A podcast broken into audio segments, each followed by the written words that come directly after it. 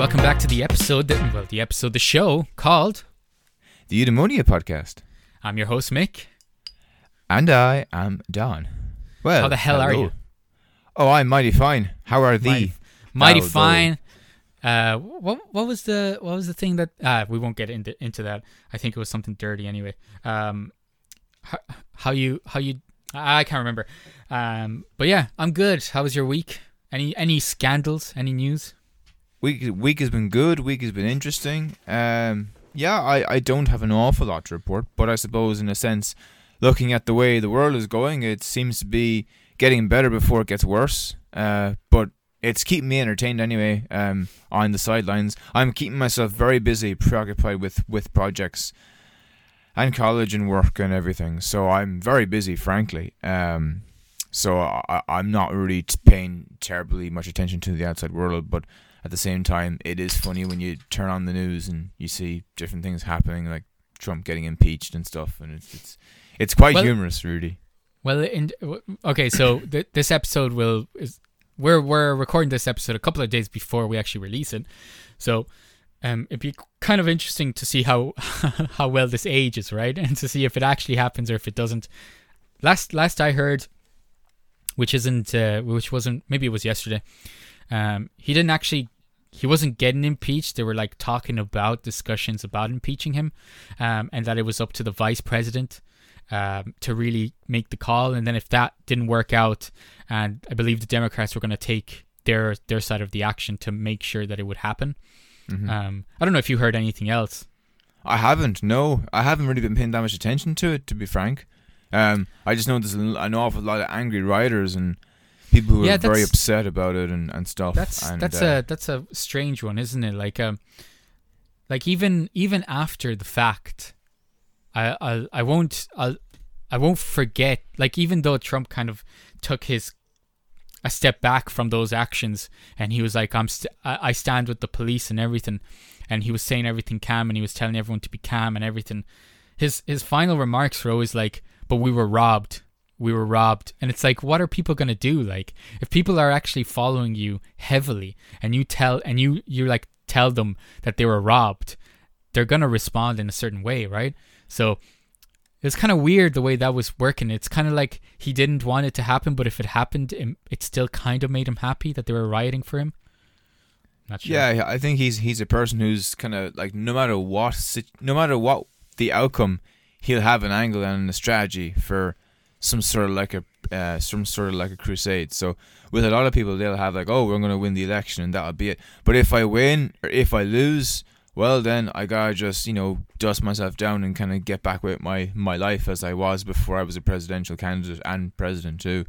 So I don't think he has the ability to do that, for various reasons, I suppose. And no matter what happened, I suppose, with that individual in particular, he'll just go on anyway and continue, as will supporters and non-supporters, and there was a lot of people there just for a laugh because they knew there was going to be a bit of anarchy, so mm-hmm.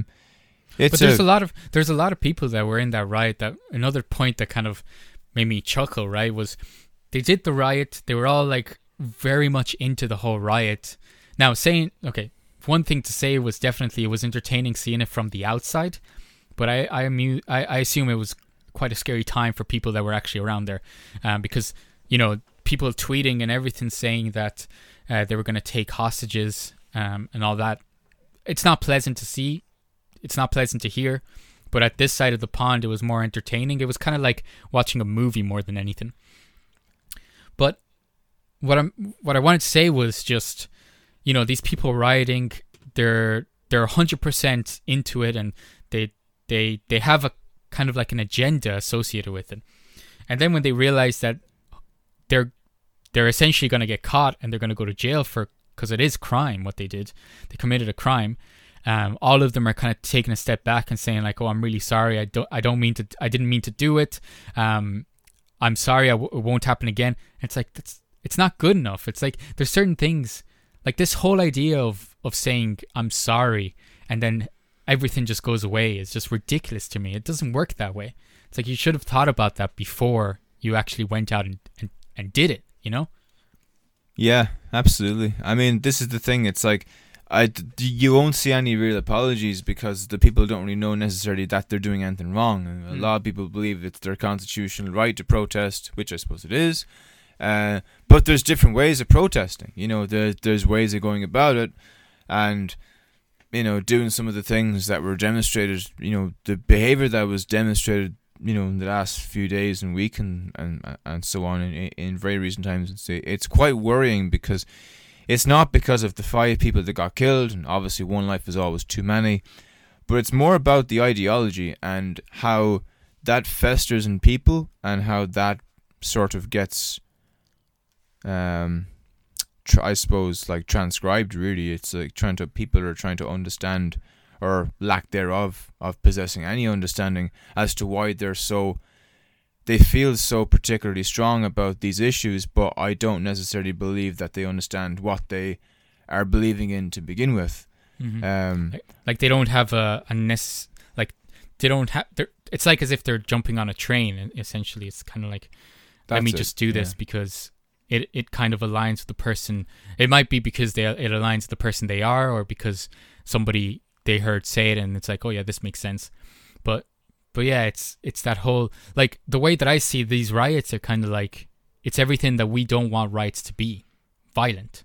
Mm-hmm. Yeah, exactly. I mean, the thing about it that I think is worth exploring, and I know the question was just, you merely asked, how has my week been? And I was saying I've been entertained and been chuckling away to myself at looking at the news abroad, and that's one of the things that's been happening at the moment. But I think what we'd like to talk about today on the podcast is sort of motivations as to why people feel these sorts of why they take these views and why they take to the streets to protest, sometimes in quite violent manners. I mean, this is a classic example of, you know, demonstrations of what's happened throughout human history. But there's a lot to be learned here today if we look at what's happening over in the US in particular, as to why people are acting out the way they are. There's you know, it's understandable, but also it's unacceptable as well, what's happening, because a lot of these people, it's a bit like, it's politics in general, I suppose, frankly, is a lot of people don't really have any particular views. They're just trying to find a party that suits them. But really, it's so difficult to find an organization that has a set core set of beliefs and values that match yours in its entirety. So it's very difficult to find that. And a lot of people find solace with the Republican movement, and a lot of people find comfort in a democratic situation, which is sort of what the US has now, or at least they think they have. So it's interesting to understand precisely why does it ring true to people and why it gets people out. I mean, it's for, like, no other real event would get people out on the streets rallying unless there was like mass food shortages and stuff. Like, you know, it's a pretty big deal to go out there on the street and start chanting, but fundamentally what's going on, that's not such a straightforward answer. Yeah, and there's also like the different movements, right? Even if we look at what's going on in terms of the pandemic, if we kind of draw a state of similarity between them, and there is that whole kind of movement of the no mask movement, which is which I was actually watching a couple of videos on, mostly just because I didn't really realize that it was going on and how big it was, but no more than like your violent riots that are going on for politics. There are some like pretty violent rallies going on because of this no mask movement, which is in some ways very irresponsible, but then it's also always comes back to the whole thing where it's like, you know, they go to a store, no mask, and the policy is quite, it's the same for everyone, right? No mask, you don't get served. Doesn't mm-hmm. matter that you have money, doesn't matter, they don't care about that at this time. But it's always the fundamental point that they have for not wearing a mask is, this is America, right? And there's a freedom, right? It's the freedom country. And so maybe it's like they believe that they have a right to riot, be it peaceful or violent, because it's a freedom country. It's like, well, I have the freedom to do this, right? It's in my constitution.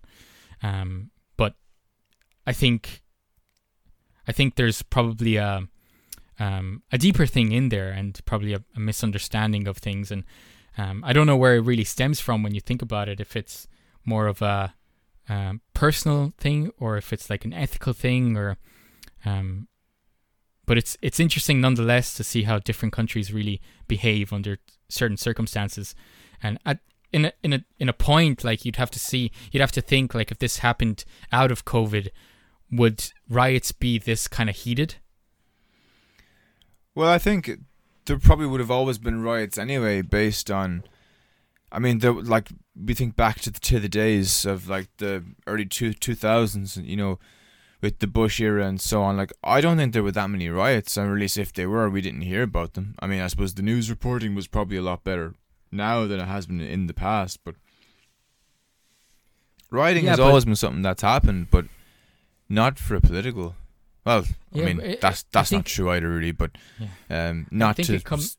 It comes back to like the whole point of like, have the riots, like, I don't really remember of like major riots being as violent as like even the one that we've experienced, like that America has experienced on the Capitol last week or this week. You know, it was crazy. Like the level of violence that was kind of on display there, like the like they went in there with the intention of causing either harm or to, like, you know, mess something up, which is not good to see, definitely not. And then I don't know if you heard about it, but like they, after the fact and after a couple of days, and the FBI apparently knew that it was going to happen. Well, they didn't know, but they had a high suspicion that it did. But they didn't really do much except for like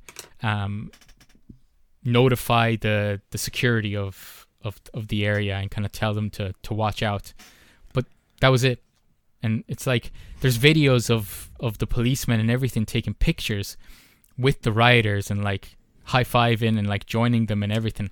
So I don't know what really to believe and what's going on. And definitely a weird time, by far, definitely. Yeah, it's a very polarizing time, because like the biggest thing that I want to kind of discuss and sort of use this platform today to explore these things a little bit, kind of just to derive a small sense of an insight.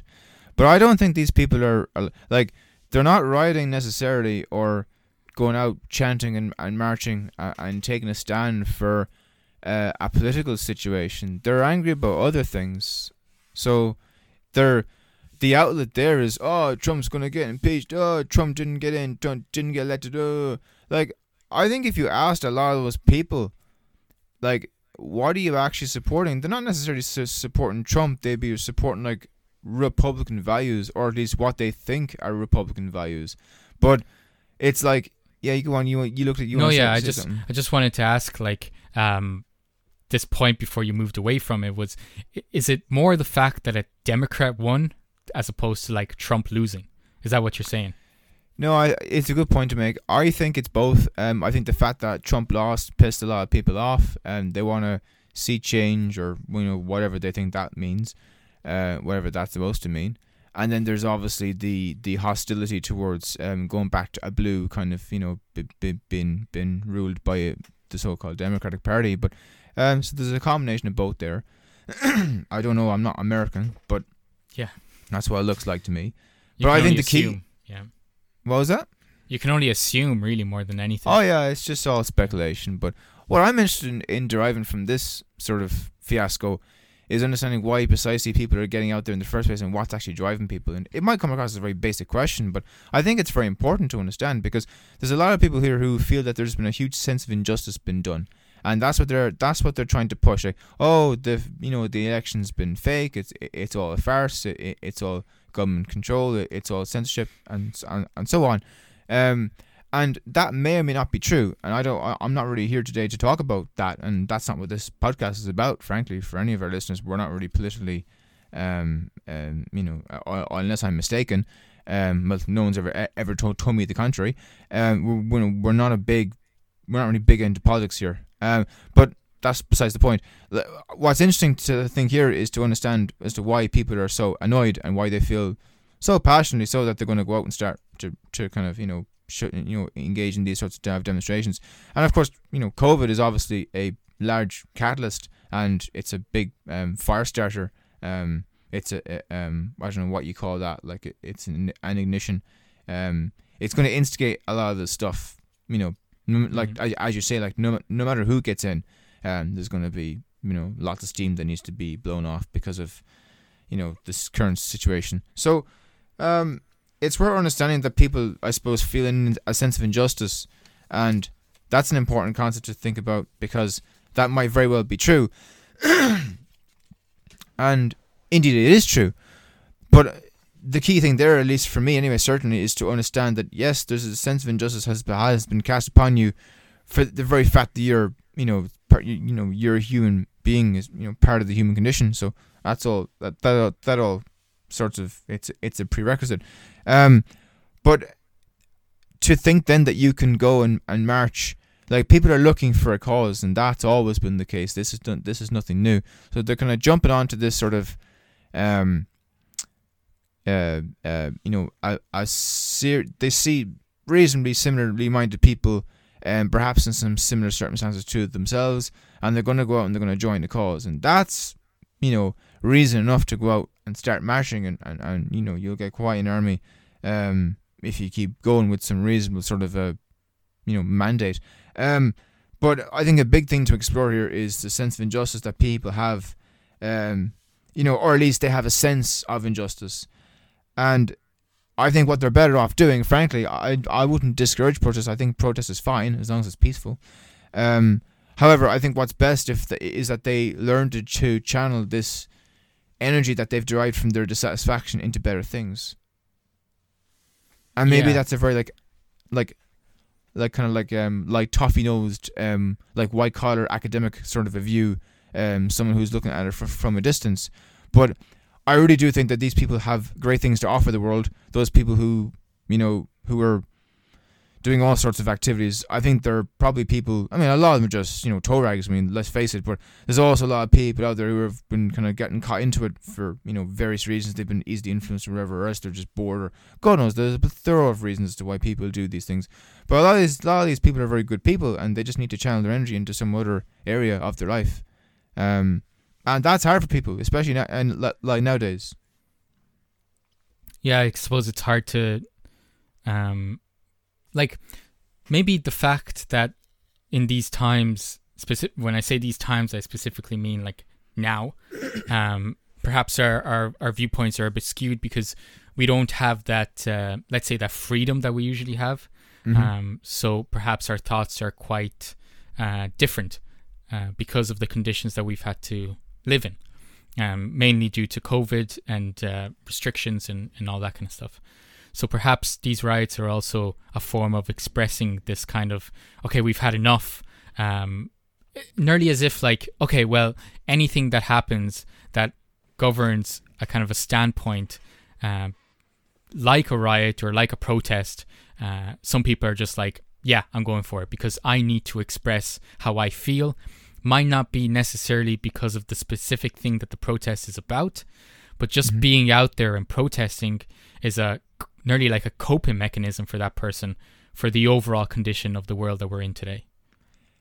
Yeah, that's a good way of putting it. And I suppose where my concern kind of stems from is that you've got people who are doing, they're out and they're protesting, and that's all fine and well, but they're going to be out there next year as well, protesting again. And it's I just think a lot of these people, this protesting sort of stuff, it becomes a bit of a job for them, you know what I mean? It's it's a bit you kind of I think it's quite similar to the football hooliganism sort of movement. That was acutely bad, especially in the UK, about 10 years ago, and there was these different gangs and stuff. It seems to have calmed down now, although I might be wrong about that. But there's a bit of a culture there, and I think America has the rioting culture, whereas sort of perhaps the UK, because you've got such a large population of football goers and all that, it just sort of attracts. I don't know why it attracts that crowd, but there's an awful lot of people who just love to just cause a ruckus for no particular reason. And you talk to any one of them, 9 out of 10 of them are good people. you know, they might be a bit confused. Their ideology might be off kilter, but if you start talking to them for a while, you'll start to understand how they've gotten the views that they have, which is fine. You know, they're entitled to do that. But ultimately, all this behavior is detrimental upon their own lives. That's the actual problem. That's the kernel of the problem.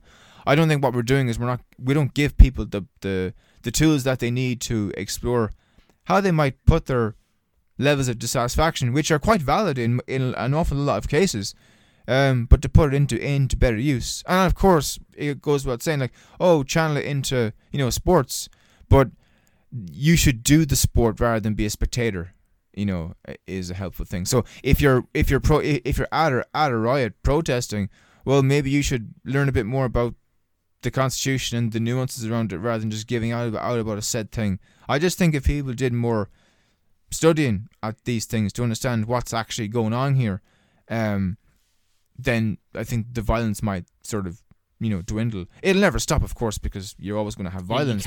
You can't stop it. No. Yeah. But there's a lot of people there who are, you know, they could do a lot better for there's a better way of spending a Saturday afternoon, you know, or whatever. And yet they choose to go out and do these things for, you know, kick or whatever. But a lot of people are looking for a sense of belonging here, and they're not getting it in other domains of their life, and they're sort of resorting to this sort of, you know, thuggery, which is just unfortunate, you know. But I think it needs to be talked about. Yeah, no, I definitely understand where you're coming from, but then again, that kind of level of trying to find out what makes somebody, I suppose, lash out in these kind of actions. I think when you're talking about that, you're really talking about perhaps maybe the mental state of the person, but the psychological behaviors of that individual. Mm-hmm. Again, now, as you said, like, they could be completely really nice people, but then certain things just trigger something that they might feel very passionate about. Like, when you bring up the hooligans in the football or soccer for the American fans, it's like that one thing that they channel all of their energy in, that no matter what happens, if they see something wrong, bang, they're on it. It's like, no, I need to react this way because I'm a real fan.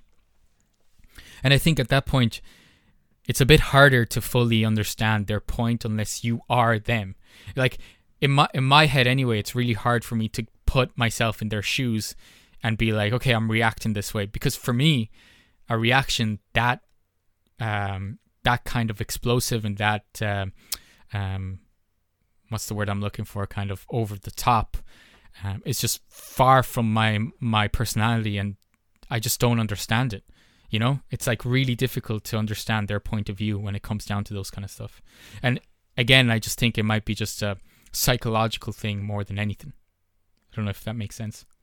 No, it does. It makes a lot of sense. And I suppose, in a sense, like, what's interesting is that they mightn't be able to fully articulate it themselves, but, like, no matter what, 3:00 on Saturday, I'm at the game, and I'm going to have my six-pack of whatever, and I'm going to chug that down, and I'm going to go with my friends, and we're going to, you know, get hammered and do pills and, you know, watch the match and then go rob a few cars and burn them out. And, yeah, we you know, we had a great weekend, lads, you know, we're back to the factory on Monday, you know.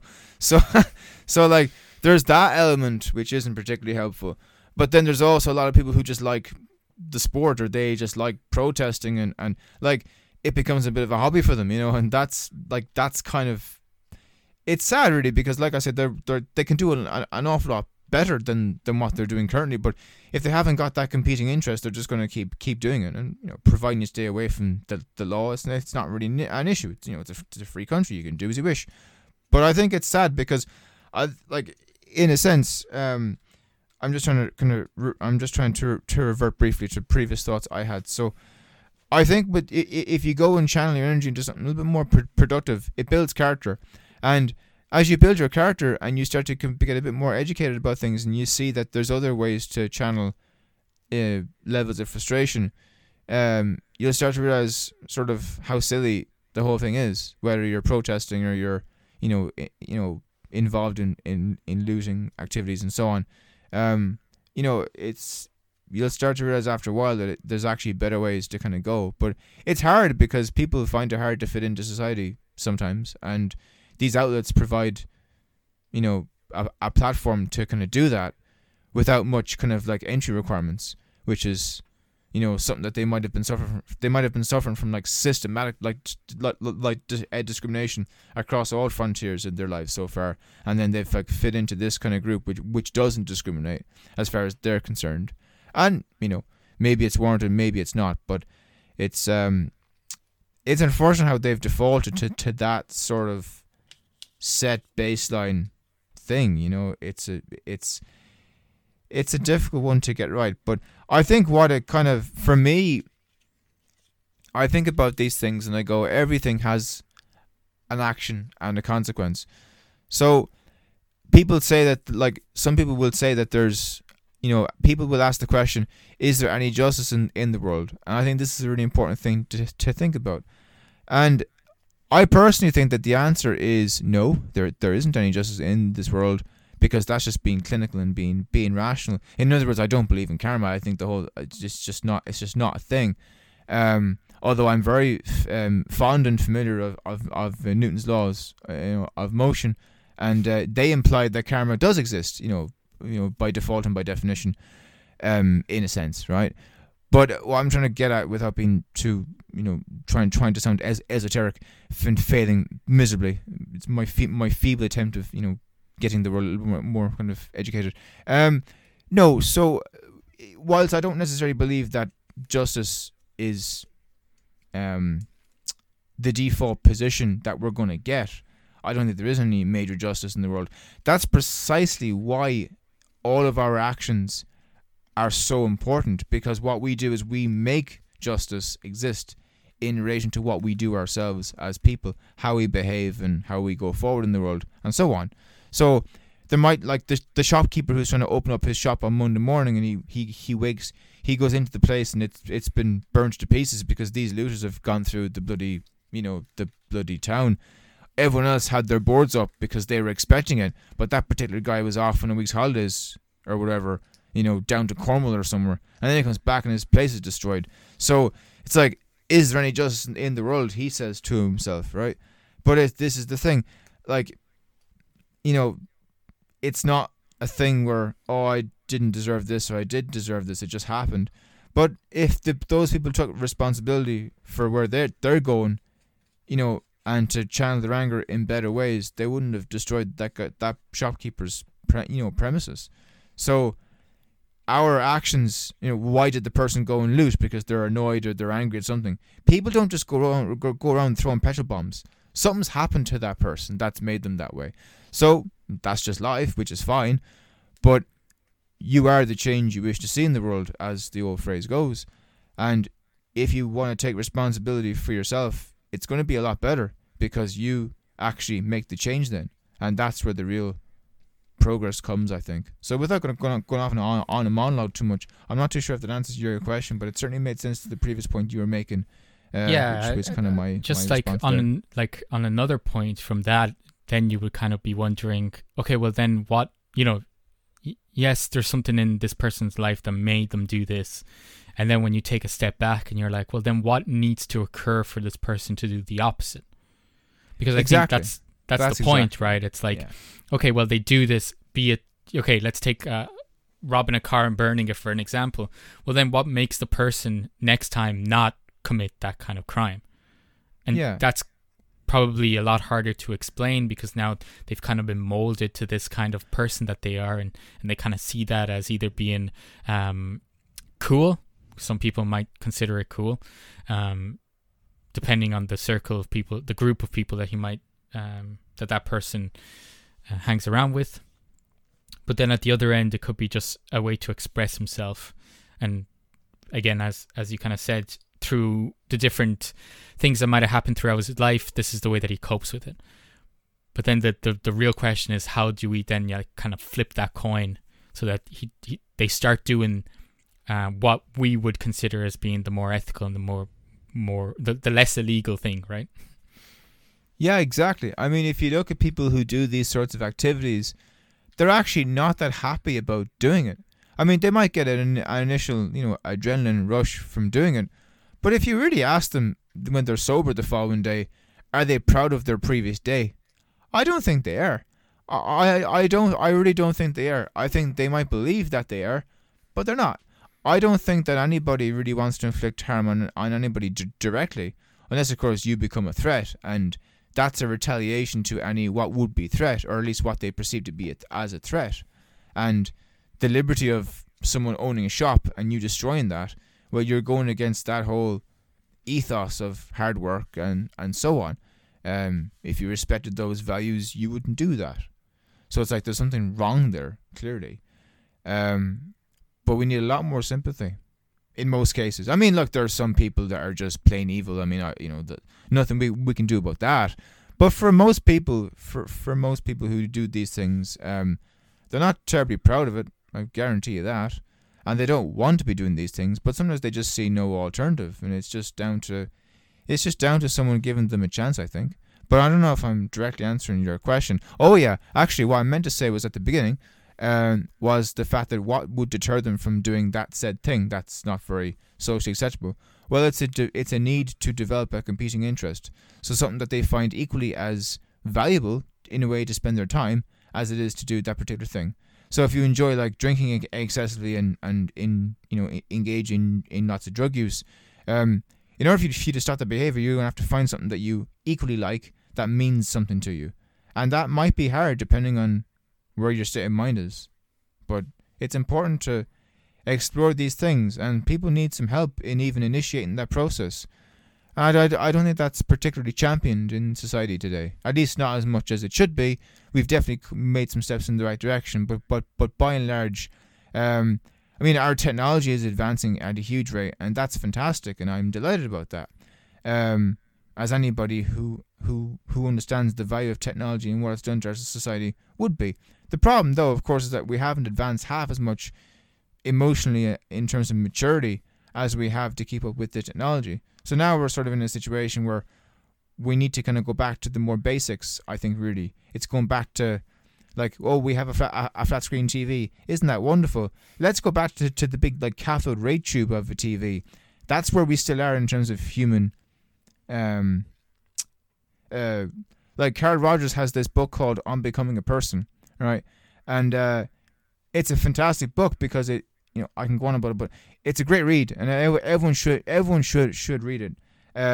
But that stuff that was pioneered in like the 1960s, I mean, this is kind of where we are in terms of human emotional growth and well-being and stuff like that. You know, we're quite basic creatures, and we live in a highly well, I can't even say the word now. We live in a very, very advanced society as far as technology is concerned. But we're really quite rudimentary creatures, and we need to pay attention to what we're up to precisely. And sometimes that's a bit hard to define. And I think that's why it's really interesting to have a look at these sorts of cultures where you have like the football hooliganism as an example, and rioters as another. So the Trump riots recently are a perfect example of this. But the two groups of people have an awful lot in common because they're missing certain elements in their lives which are really, really important. And if they're not there, then the whole thing just doesn't really hold any water, and you end up with a rather wayward, sad character who could be much better than what they currently are today.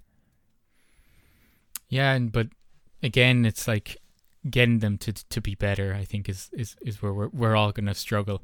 And also, when you look at it, then it comes down to the whole point of, do they want to change?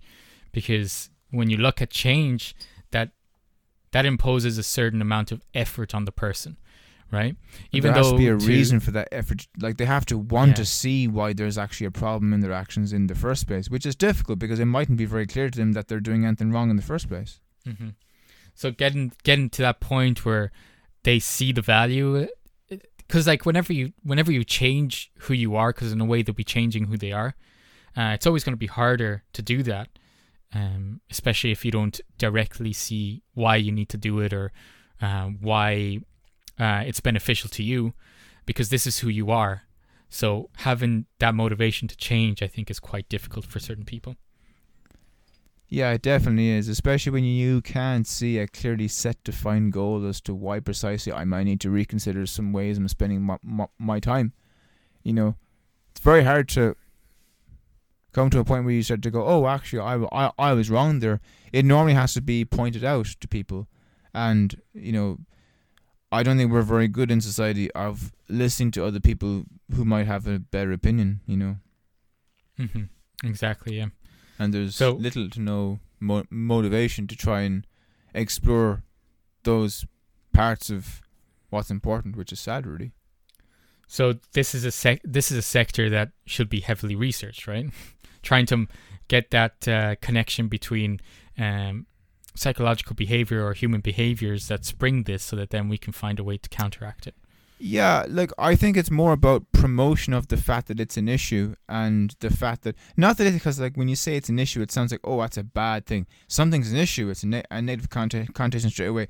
It's just something that would be if you challenge this, you'd really have a better life because you'd be more honest with yourself, and that's important because I don't think a lot of people are very honest with themselves at all. Which goes back to the reason why they don't precisely know what they want to begin with anyway, which is difficult to define, like regardless. But it's very difficult when you're swimming. If you're in a race and you don't know how long the race is, you know, you're going to have a problem with your pace. You know what I mean? So it's a bit like that, really. It's you're sort of like what you're saying is we need to research this more. Well, that's true, but we also know quite a lot about it. However, what we're going to know, like our grand sum total of human knowledge in those sorts of domains in terms of psychology and neuroscience and consciousness and all these sorts of things, we're very limited to what we can know. So I think we're nearly there. I think we have most of the research actually done.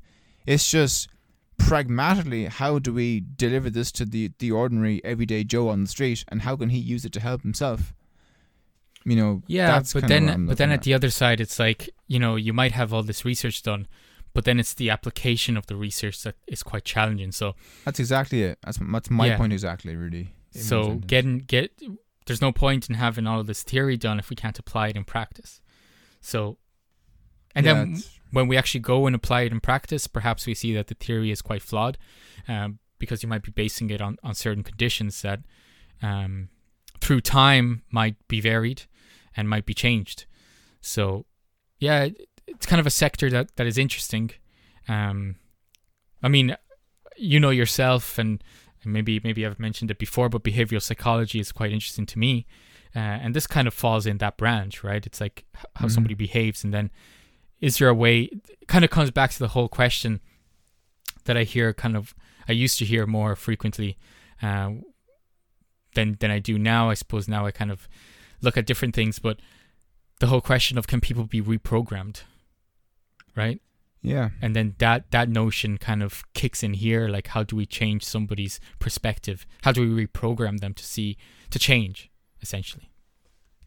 Yeah, I mean, it's a great question, because the question then is, well, is that intervention required, and what are the criteria for intervention? Like, it's sort of like you want to, like, there's certain sort of things that are required before you go into, say, like psychotherapy, for example. You need to have some conditions met.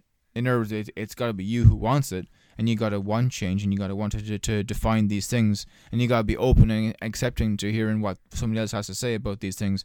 So if those things aren't in place, well, then the therapy is never going to work.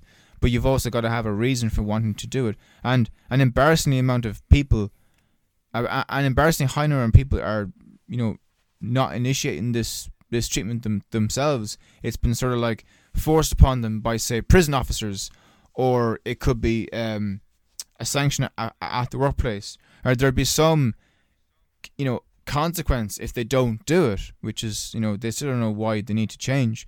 But, I think a lot of it just comes down to giving people time to, to communicate. See, this is part of the problem, is that we're not really trained to communicate very well. I'm not too sure if we've ever covered communication on this. I think we probably have. I can't quite remember. But it's a topic we did have an episode around how to have a good conversation. So okay, right. So that's like one branch of it, right? So that's I mean, but it's a very, very broad topic. I was laughing to myself one time. I had a lecturer in college, and she had the reason I know is because she kept bloody telling us, oh, I've got a master's in education, or sorry, in well, actually, that's also equally sort of woo woo. But no, she's got a master's in communication, and she kept telling us about it. I don't know why. I can't figure out why. But I thought the whole thing was quite laughable up until relatively recently, and then I realized that's actually quite an interesting topic because it sort of covers everything. It covers the scientific literature. It covers the sociological stuff. It covers all domains really, and I hadn't really thought about it. The linguistics and everything really. So it is quite an interesting field. But anyway, I'm going off topic again. So, it's sort of like going back to what you were saying. You were talking about basically how we need to be aware of a change that needs to be, like, what's going to instigate someone to change their spots when leopards don't like to change their spots because they don't think that they need to in the first place. Mm-hmm. And how is that initiated? Well, it's not so straightforward as to how it's initiated and how it's tackled, unless it's tackled sort of by force, by, like I say, it could be a prison system that enforces you to do a drug rehabilitation program, or there are quite extreme examples now, of course, but like you typically won't do this on your own. It might take a failed marriage to make it happen. It might take one of your kids not speaking to you to make it happen. There'll be consequences in your life that will make you think, oh, maybe my drinking is kind of out of control. This is the third time in the last 3 months where I've been late for work, stuff like that. So that'll start to go, oh, actually, I think I might have a little bit of a problem here, or something like that. And then the intervention starts, and it's all voluntary, and it kind of makes sense. And there's but there has to be a good few of the jigsaw pieces sort of ready and available to slot into the place before any real progress is made. This is all obvious, but why I'm sort of emphasizing it here is because I suppose we need to at least raise an awareness with respect to how these things might come about in terms of actually wanting to make a change. So essentially it starts with you, right? It starts with each individual person. Oh, absolutely. But the problem is that there, in often cases, like I say, in the absence of the initiation of force through external people, there's very little people who are going to voluntarily have the conversation. At least this has been my experience, where you'll sort of derive a sense of, oh, actually, I could really use some changing with this here. And there's lots of reasons for that. But it's like, we do seem to lack an awareness, generally speaking, of how we might be feeling with a said thing, and we'll keep going until we hit a real problem. And by then, often it's sort of, not that it's too late or anything, because it's never too late, but we could have saved ourselves an awful lot of hassle if we just had acknowledged the truth and had told ourselves the truth and operated off the premise of the truth to kind of begin with. It's often much easier to do anything but just that. Yeah. I'm just trying to think if there's anything else that I wanted to add to that, but I think you kind of really summarized that pretty well, to be honest. And I don't know if there's any listeners out there that maybe they do have a master's in communication, or maybe they do have an additional kind of viewpoint on it, and that I'd like to share. Of course, all of our kind of communication points are in the description box below. Email address and Twitter. Get in contact with us. I think this one is kind of one that the more people let us know what they think, maybe the better we can conclude. Because having more viewpoints is always good. It's so easy to look at people like the Trump protesters and, oh, it's Democrat versus like Republican. Oh, screw you. I hate your policies. I don't like you. I don't, and all these sorts of like, judgments and thinking and attaching labels. And I mean, the problem is with all these things, I mean, these are very human traits. These are things that people tend to do, and they all tend to be terribly inaccurate, and they're all based on a foundation which is which is shaky at best, and it really comes from a lack of being able to think clearly and strategically. And that is not necessarily the fault of everybody, but it goes back to communication, and it goes back to sort of how we're taught these things. Either it's our parents or lack of a parent who isn't particularly wise to these things. Our peer group is also not particularly wise because, parents by and large are roughly the same bunch of people, because we're all roughly the same within reason when we're raising kids. We all make the same mistakes, and how we're sort of going towards another generation when that's kind of where culture is derived from. So kind of like how, I don't know if that's the actual definition, but like how people sort of behave. Here's a classic example, right? So I'll walk down the street in my local town, and anybody who's sort of like below the age of 30, there's a high chance they won't like have this innate urge or sort of sense of obligation and duty to actually greet you and acknowledge you and make eye contact with you and say hello and simply greet you. And that's not because I live in London, you know what I mean, or anything like that. This is just like I live in, you know, a relatively like, you know, like old kind of school Irish town. I'll be moving soon, but until then, like there are different parts of the countryside too, you know, where this is precisely this holds true.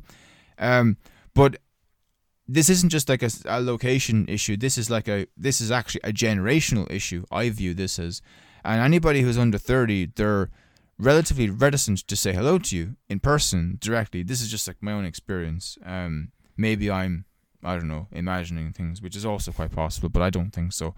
There seems to be quite a trend. Now, I don't know the science behind this. You know, social scientists to the rescue here. Hopefully, there's some studies done. But anybody who's over 40, they're going to make an effort to say hello to you. It's just, I don't know, is it a sense of maturity? I don't know what it is. If I could transport myself to like 1950s Japan, let's have a look and see how they were doing with this sort of metric. I don't know. But there's sort of a cultural shift with this, with how we were raising people.